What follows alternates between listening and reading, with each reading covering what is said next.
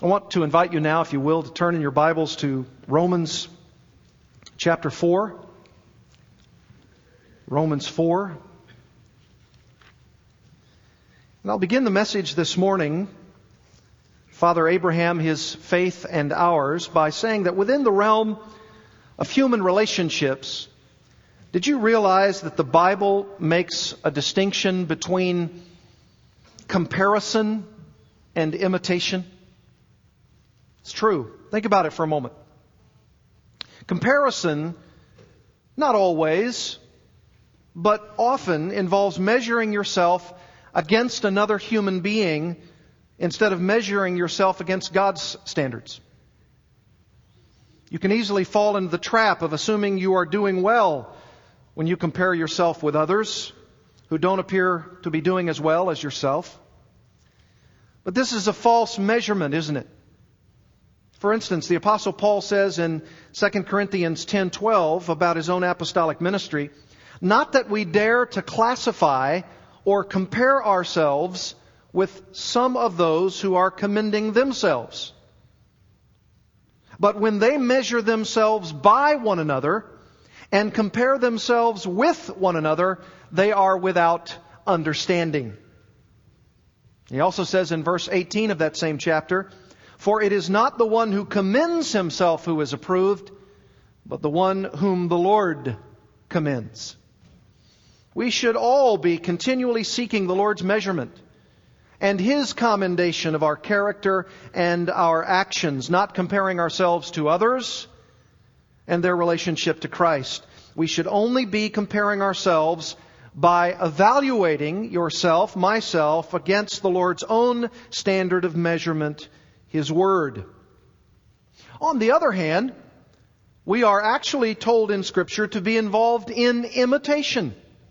Not comparison, but imitation. Even commanded to imitate other believers. It's an interesting thing, isn't it? Not to be involved in comparison, but to be very involved in imitation.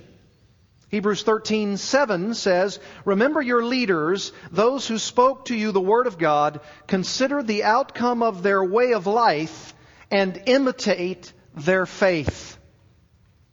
We're to imitate the faith of others, particularly our leaders. In other texts, for example, Paul challenges his disciples to follow him as he follows Christ. It's a command to see, here's the important point, to see others through them in following Christ. You see that you're not just looking at them, you're really in essence not doing that, you're looking through them to Christ. You're seeing how they model Christ and you want to follow Christ through looking at them. That's the difference, I say, between comparison and imitation. You see the difference between the two? We can follow or imitate one another and our respective faith as they follow the Lord, and we can follow by looking through them to Christ, because in doing so you are ultimately following only the Lord Himself, as others are equally following Him. It is then very much a vertical relationship with horizontal implications. But with the idea of comparison, it virtually excludes the vertical dimension, or at least greatly obscures it, focusing instead on the horizontal dimension, forcing you to measure yourself by others and not Christ's approval. Imitation gives you a human look at following Christ because you can look to or through someone else as they are following the Master. Comparison leads you to stay on that horizontal plane, only focusing on how you are being perceived or how others are perceiving you, looking for cues from them and not ultimately the Lord Himself. Listen to this list that I, that I thought of, just three or five. I thought about the differences between comparison and imitation, which is certainly, of course, not exhaustive but representative. Comparison invites boasting about yourself. Imitation invites the need for humility. Comparison results in frustration about yourself or others. Imitation can allow for the appreciation of others. Comparison can result in criticizing others. Imitation downplays criticizing others. Comparison potentially suggests you're the standard. Imitation implies the standard lies somewhere else. Comparison belies a subtle pride. Imitation recognizes your limitations. Now, you might be asking the question, why this morning am I introducing Romans 4, verses 19 to 25 in this way?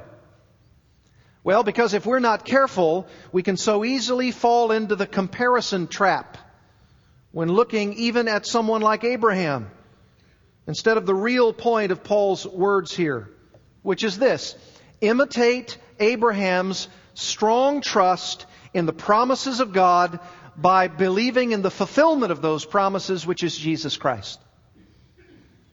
Imitate Abraham's strong trust in the promises of God by believing in the fulfillment of those promises, which is Jesus Christ. If you compare your faith to Abraham's, which ultimately it doesn't matter to me if you use the word compare, as long as you use the word imitate as your meaning, if you compare your faith to Abraham's, you're going to become very frustrated by your own meager confidence in God. However, if you attempt to imitate Abraham's faith, it will motivate you to rely on the Lord as he did. Don't forget that truth of Hebrews 13:7. Remember your leaders, those who spoke you, to you the word of God. Consider the outcome of their way of life. Imitate their faith. That could be overlaid, couldn't it, on Abraham? Imitate his faith. Today's message then is all about considering Abraham's way of life and imitating his faith. The Lord isn't asking you to compare your faith to his. He's commanding you to imitate Abraham's faith. Consider Abraham's way of life, which was the way of faith, and imitate that way.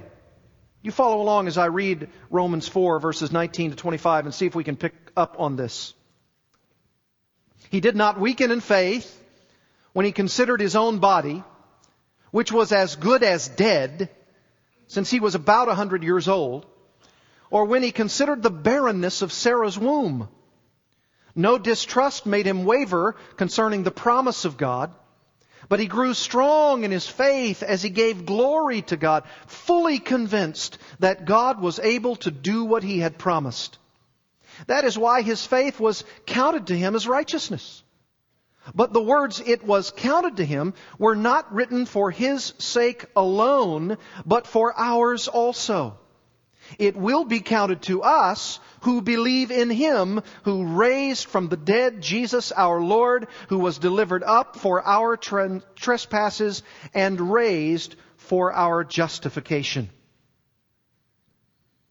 Now, this portion of Scripture, I believe, could be divided into two obvious parts. Number one, we can see in verses 19 to 22, Paul speaking of Abraham's justification or his right standing with God. And secondly, from verses 23 to 25, we see Paul speaking of the Roman believers and therefore of ourselves as well, our justification with God. Very, very simply stated. Not hard to understand at all. Two outline points. Abraham's justification with God and our justification with God. Let's look at the first one. Abraham's justification with God. As we look at Abraham's justification, I want you to notice five separate statements which Paul gives us or maybe more specifically, more precisely, four statements with a concluding or resultant statement about his justification. Notice, number one, he did not weaken in faith. That's the first part of verse 19.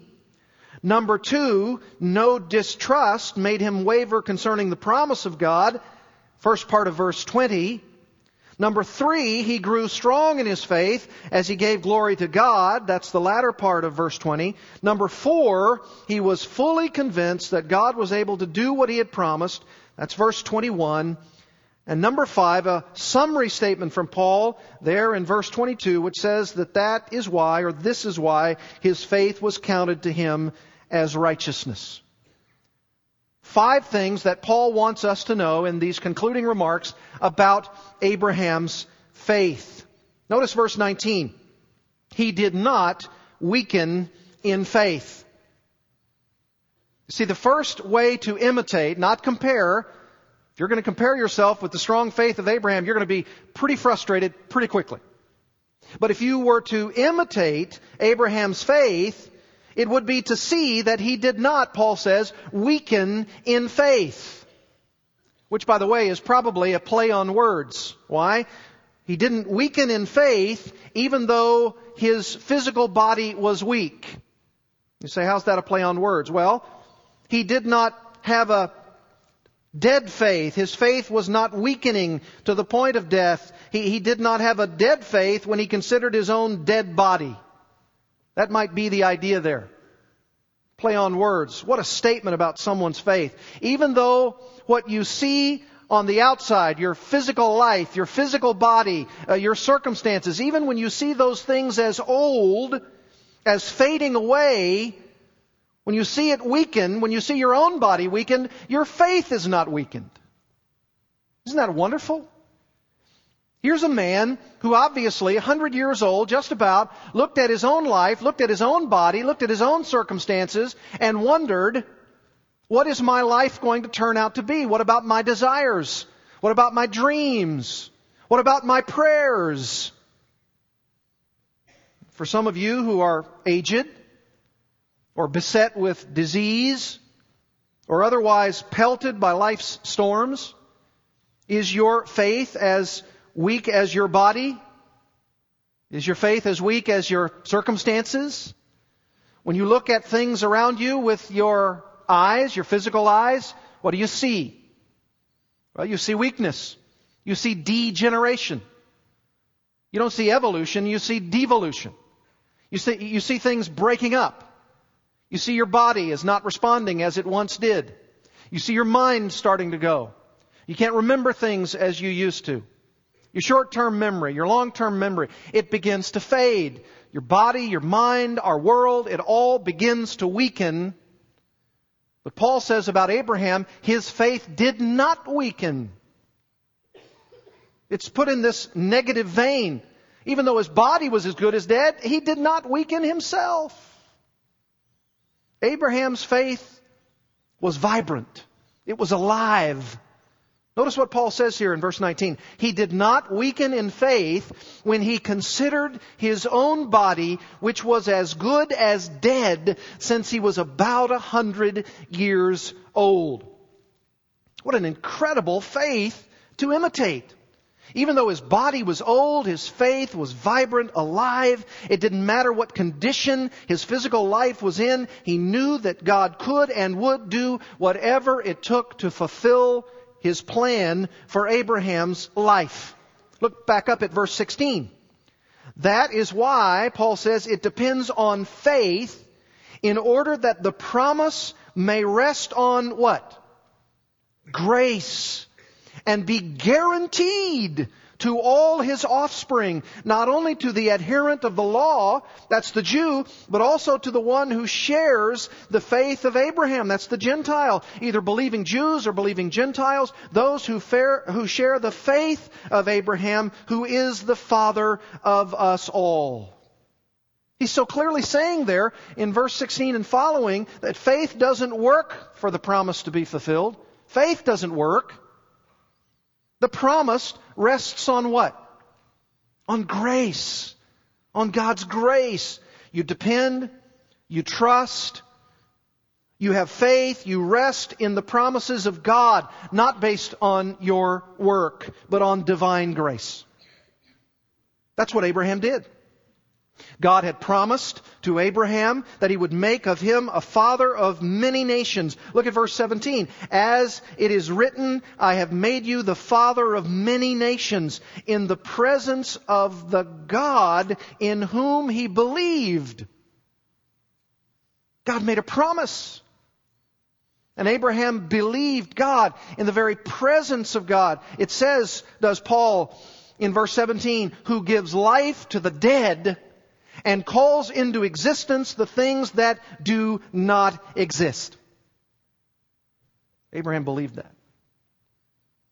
Abram, who was to be Avraham, Abraham, he trusted God. He believed what God was saying. God gave him a promise, and Abraham said, I believe in that promise, even though I don't see it in existence, even though I look at my body, it's dead. It's as good as dead. I cannot procreate any longer. But God, you say that I can, and therefore I will. Because your promise is that I will make of you a father of many nations. Notice what it says at the end of verse 17 there. So shall your offspring be. Uh, excuse me, verse 18. So shall your offspring be. Abraham believed that God was going to give him a life. What life was that? Isaac. He was going to give him a life. A life out of his own human body. He trusted that God was going to call into existence the things that presently do not exist. He did not have the capacity. God says, You will. Abraham trusted and waited on that promise. Let me ask you can you imitate Abraham's faith in this way? It's a trust, it's a dependence, it's a reliance. Do you believe that God brings into existence the things that presently do not exist? You say, Of course, He's God. Is that the way you live your life? each day? Do you live the theory of trust? Do you live it out practically? Do you ask God for things in which you can believe and then live out every day of your life in light of that promise? In light of that request? In light of that desire? It first occurs when God grants you a faith for which you then rely on Him for your eternal life. And then it is a faith which continues to believe a God who can do that. You believe and you keep on believing. That's the Christian life. You're not weakened in faith even in the midst of a weakened body. As you grow older and experience bodily pains and heartaches and trials and temptations and tribulations, your faith doesn't weaken. It what? It matures it matures. Are you imitating Abraham in this way? It wasn't even simply a weakened faith that was at issue that Paul says Abraham did not have, but he also, notice, did not weaken even when looking at the circumstances surrounding the barrenness of Sarah's womb. Look at the latter part of verse 19. He didn't weaken in his own body when he considered it, which was as good as dead, or when he considered the barrenness of Sarah's womb. It wasn't just that he looked at himself, he looked at his wife. And he said, as beautiful as she is, for she, as scripture says, was surely beautiful, she was past the point of childbearing. The promised seed, Paul says, was not only going to come through Abraham's body, but also Sarah's womb, her body. She was somewhere around 90, Scripture says, and to think she was going to bear a child on a human level, this would have been preposterous. But nothing is impossible with God. Absolutely nothing. And of course, you might even ask the question, why would God want to do that with this man and this woman? Well, Frankly, there wasn't anything particularly special about Abram and Sarai. Nothing, nothing at all. What was God doing? What was his plan? Think about it. He wanted to pick two people, any two people. His design was to choose those two people because one was 100 and one was 90 so that in the end, when God's plan was effectuated, who would be glorified? Who would be looked to? Who would be said to have been the only one who could do it? God. God Himself. So that there would be absolutely no question. God is in charge here. God is doing this. God is unfolding His plan. I can't conceive a child. I'm 100. My wife can't have a child in her womb. She's 90. Only God could do this. That's right. Look at verse 20. No distrust made him waver. Oh, he didn't weaken? nor did he waver. And what was the object of, of this non-wavering faith? Notice what it says. No distrust made him waver concerning the promise of God. You see, it wasn't that his faith was so indestructible. We know that by the record of Genesis 12 through 24. We know his faith was not perfect. We know that there were destructible aspects to his faith. Most certainly, he's a human being. He was not sinless. What was he doing? It, it, it wasn't that his faith was in his faith. His faith was in the God who made those promises. He trusted in his God, the promises of that God. And likewise, you and I, we don't have confidence in our faith because that confidence could be shattered in a moment, right? It's not faith in someone else. Our confidence in them could be shattered in a moment. People will let us down. We will let ourselves down. It is not our confidence in ourselves. No, our confidence, like Abraham's, is outside ourselves. And it is in God's word of promise. Thank you, Lord, for those prepositions. In God's promise. Concerning the promise of God. Paul says Abraham, according to verse 18, hoped against hope. In hope, against hope. What a great trust. Not that he was displaying, but in God, whose hope it is. His body was as good as dead. Sarah's womb was as good as dead. By the way, the word for dead there, a couple of descriptions. Good as dead. The idea of barrenness.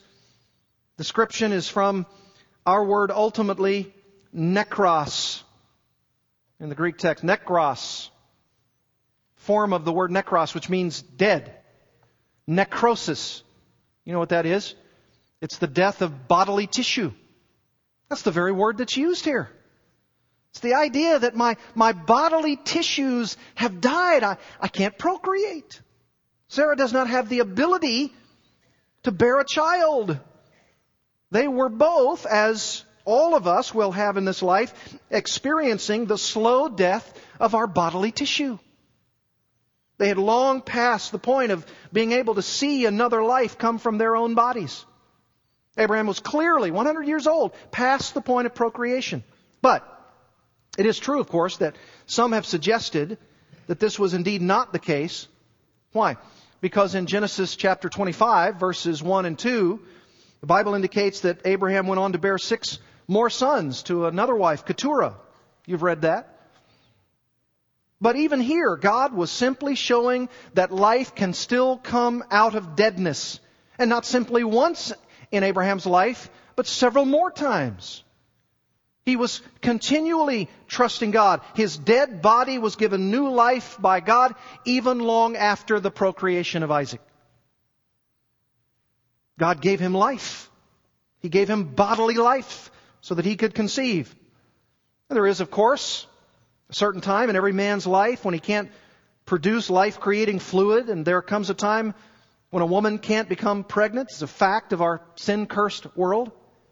But God wanted the world to know that Abram's ability to produce more children, even those others beyond Isaac, and Sarah's ability to have Isaac, was resting not on their works, but resting solely on grace. Grace. The grace of God is the issue in this text. And Abraham believed God by grace through faith. There was no distrust, Paul says, that made him waver.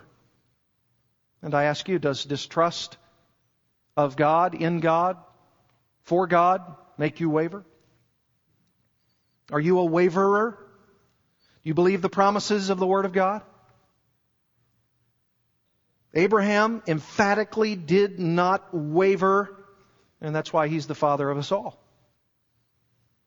Now, some of you might be tempted to say at this point, but you're making it sound like Abraham's faith was perfect. No, I've already said his faith wasn't perfect. His faith was far less than perfect. He stumbled in many ways. He made both progressions and digressions in his faith. That's not even what Paul nor the Bible as a whole wants to teach us here. As I said, you look at the record of Genesis chapter 12 through chapter 24, and the point of the narrative isn't designed to show Abraham's perfect faith. Far from it. It's show, showing us a person that we can relate to. We relate to him when he was strongly trusting in God, and we relate to him when his faith was not as strong as it otherwise could be, right? He's real to us. I'm not purporting that Abraham is such a model that it appears as though I'm saying or the Bible is saying he had a perfect faith. Not at all. What the Bible wants us to see here in Romans 4 is that he had a life pattern of faith. He had a life direction of faith. He wanted to trust God, and he did much of the time. There were also times when his faith was not as strong as it should be, and that makes him all the more real to us. Makes him all the more a person we can relate to. Look at the latter part of verse 20. I think this is why Paul says what he does here in the latter part of verse 20. He grew strong in his faith. He grew strong in his faith. You see, that, that gives us a progression. That tells us something that he was all about doing. He was growing strong in his faith. It's looking at it historically, of course. Of course, he grew strong in his faith, but obviously that's pointing to the idea that his faith grew continually, progressively. But I want you to notice what Paul says. He grew strong in his faith. How? As he gave glory to God. Oh, that's a tremendous, tremendous insight. I could say it this way. Paul is emphasizing once again the direction or the focus of his faith. It was not inward that he was trusting. It wasn't faith in his faith. It wasn't something that was growing on the inside as it was looking inward, or even as the comparison trap is, he's looking at other people around him and saying, How is my faith growing when I look around me to other people? Well, you could whitewash the deal and make yourself look pretty good at times, can't you? Well, I know so and so, and boy, they're just tubing it spiritually. And I'm doing pretty well in comparison. Is that what Abraham did? No. Here's how he grew proportionately in his faith as he gave glory to God. He trusted God to keep his word of promise, and when he did, it was easy to glorify God, not himself. It was easy not to look to others. His focus was not inward, it was upward. Comparison causes me to look around at others in order to evaluate myself against others. While imitation motivates me to see through someone like Abraham and his faith in God. Oh, how God wants us to imitate this kind of faith. That's how I can appreciate Abraham's faith without idolizing him without putting him up as some kind of uh, supposed deity. I can appreciate someone else's faith.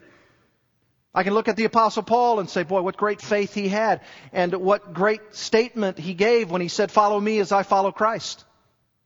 I can appreciate that, but I don't have to do like the Corinthians were doing and saying, I am of Paul. I don't have to do that.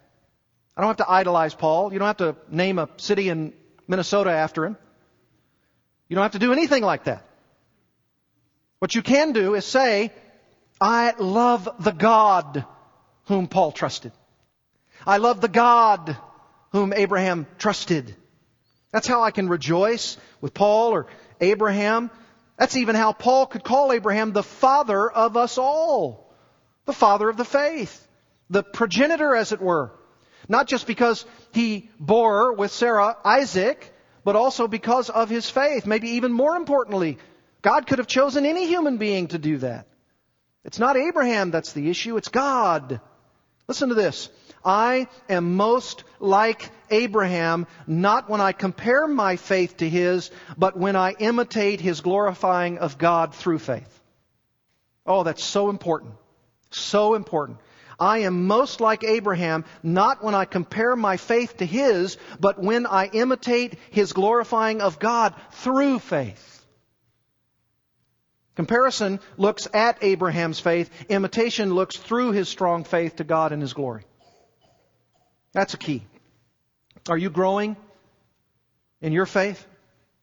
Can you look back on your Christian experience and see the genuine evidences of growth in grace by faith? Can you say with Paul about Abraham concerning you, you, Lance, grew strong in his faith as he gave glory to God? See, is that a testimony about your life? Is that what people can say about you? When they look at your faith, when you see your faith from where you knew where you were spiritually from days gone by, can you see growth and grace, progress, or digression? You see, the mechanism of Abraham's growing strength in faith was directionally, was directly proportional to his giving glory to God. I mean, if someone were to ask me the question, how can I grow in my faith? Learn how to progressively glorify God.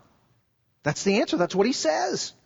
Notice the, the mechanism, the, the, the instrumental means. But he grew strong in his faith as he gave glory to God. You progressively give glory to God. What's going to happen to your faith? It's going to grow. It's going to grow strong. It's going to become alive, vibrant, dynamic, ever growing, progressing. Will there be hiccups? Yes. Burps? Most certainly. Will you stumble and fall? Absolutely. Will it be difficult at times? Yes. Will your faith be destroyed? No. Is it going to become a weakened, dead faith? No, not for a true believer. Will there be times of doubt? Yes. Will you often look at what appears to be the progression of faith in your life and say, it's not what I want. It's not as much as I want. Yes, all of that's true. And it may be at times three steps forward, two steps back, but not ultimately. You're going to move ahead inexorably until your faith becomes perfected in your glorified state, when you can glorify God perfectly. Here's another component. Look at verse 21. He was fully convinced. Oh, Paul gives us a fourth component to study with regard to Abraham's faith. He was fully convinced that God was able to do what he had promised. You might be saying at this point, look, I have it. I have the point. Abraham trusted God. How many different ways does Paul need to say it? Well, apparently, under the inspiration of the Holy Spirit, as many times as we need to be taught. As many different ways. He didn't weaken in his faith. He didn't waver in his faith.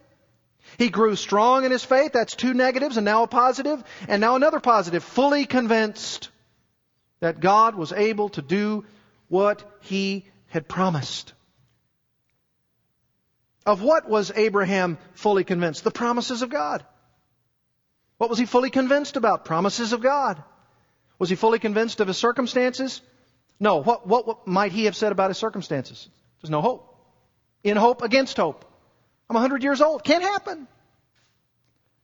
There might even be a woman in our congregation who's desperately wanting to conceive. Doesn't think it's possible. It hasn't happened. We don't know God's plan. It may be that His plan is for you that this not occur. But it may also be because God is testing your faith. God is asking you to believe in ways that you never thought you could before. It's happened. I've talked to many different people, counseled couples who've not been able to conceive. And then they even went ultimately through the process of adoption. And then what happened? Conception. It's happened. God is in charge of this. He opens and closes the womb. He makes men who can respond with procreation. He makes all of that. He does that. You see why Abraham's faith was affirmed by God. He had his faith squarely placed in God. In God. Not himself, not his circumstances. In God, who was able. Folks, that's an ability word. That's an ability word. Who is able? Me? No. God. God is able. He was fully convinced that God was able to do what he had promised. God is the only one who can fully and completely carry out his desires. Isn't that an amazing thing about the doctrine of God? God is the only one who can fully, completely carry out His desires, never being tripped up, never failing. That's why open theism is such a hideous doctrine that God even Himself doesn't know until we all know it together. It's ridiculous. God is able. He's the only one who can fully, perfectly, completely, without any misstep whatsoever, carry through on what he has promised. And that's where Abraham was banking his entire life and future. We ought to imitate that. We ought to imitate that. I should trust in a God like that, shouldn't I? Oh, I dare not trust in myself. I dare not trust in other human beings. That's why I'm better off not comparing myself to them. Because I'm going to fail in my comparison to them, or they'll inevitably fail in comparison to me. I must be fully convinced that God is able to do what He has promised. Now again, someone might object and say, doesn't Genesis 17, 17 say that Abraham said the following words to God just after he was told by him that he, he and Sarah would give a son? This is what he said.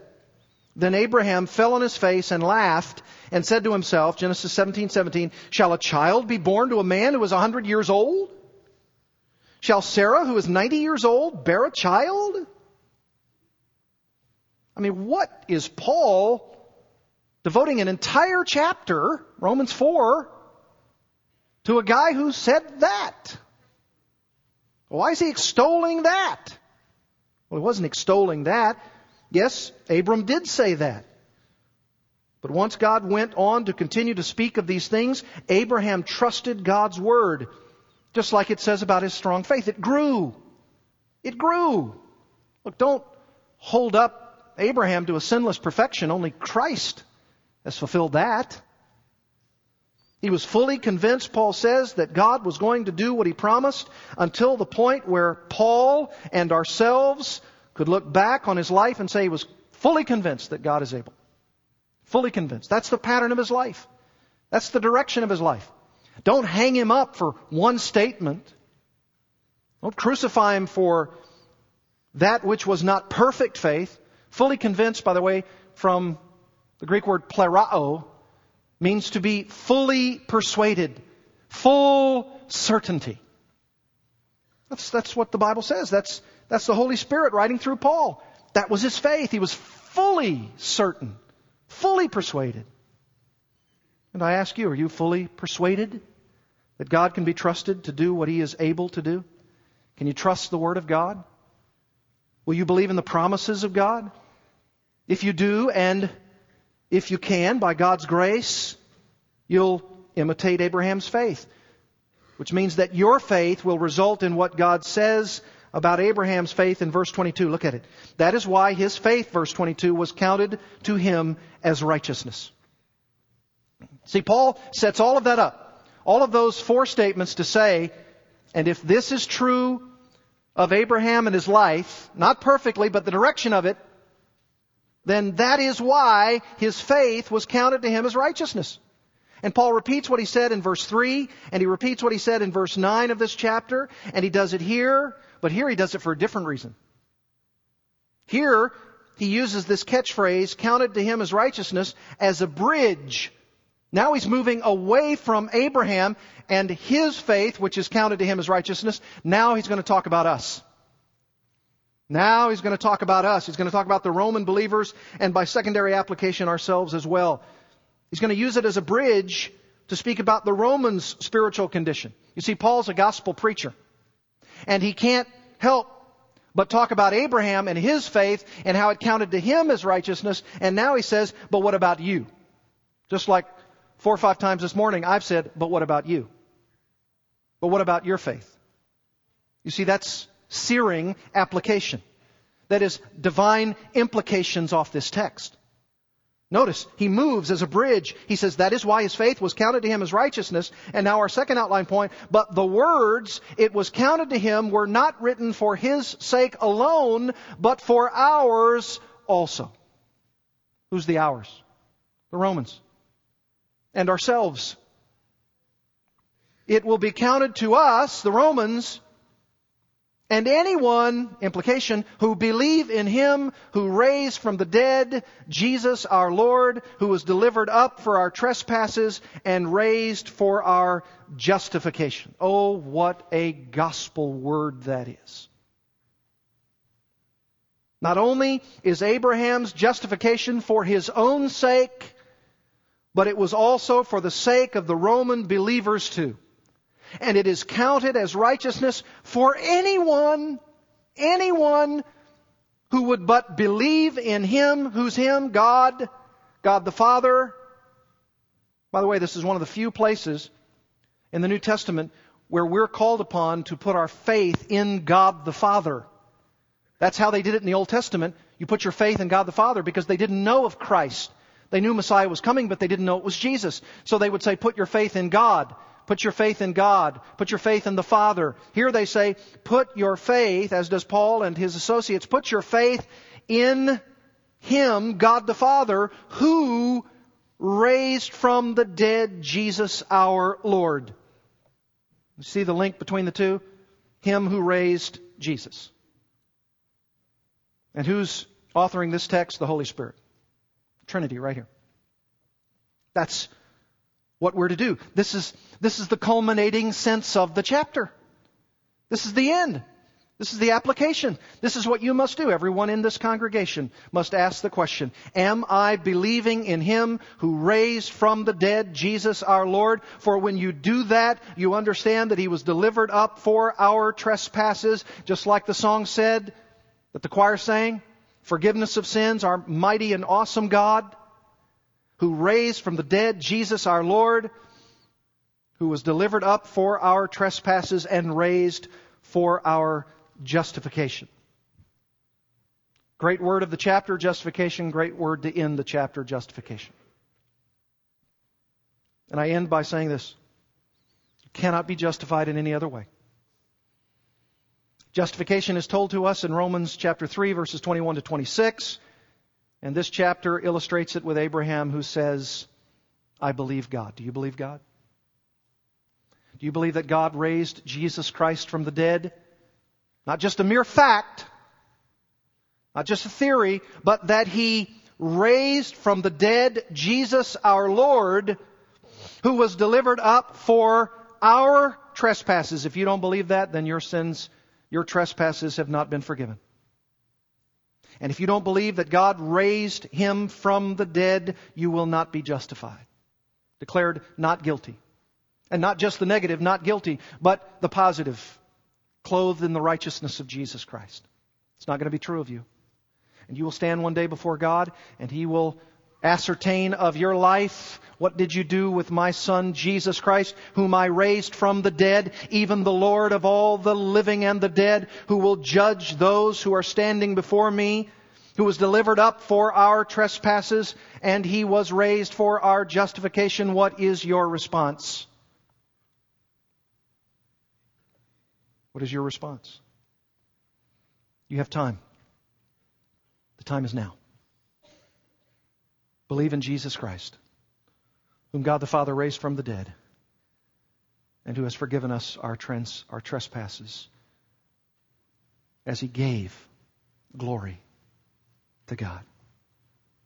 Let's pray. Father, you are the great and awesome God. You are the great and awesome God. You are the one to whom we look. You're the one who raised even Jesus our Lord from the dead. And by virtue of that deliverance, our trespasses are wiped away. And his resurrection affirms that justification has been made. He was justified. Not because of his sin, but because he was tasked, given the responsibility for the delivering up of our trespasses and for our justification. And he was raised to confirm it, to secure it. There is no other name under heaven given among men whereby we must be saved. Lord, we confess and we seek forgiveness and we repent and we ask that you would place onto our guilty account the Lord Jesus, his life, his burial, his resurrection, and his ascension. And may you be pleased, Father, to place it on our account and stamp that account forgiven. Trespasses done away. Justification declared. May it be true of everyone here. In his name, amen.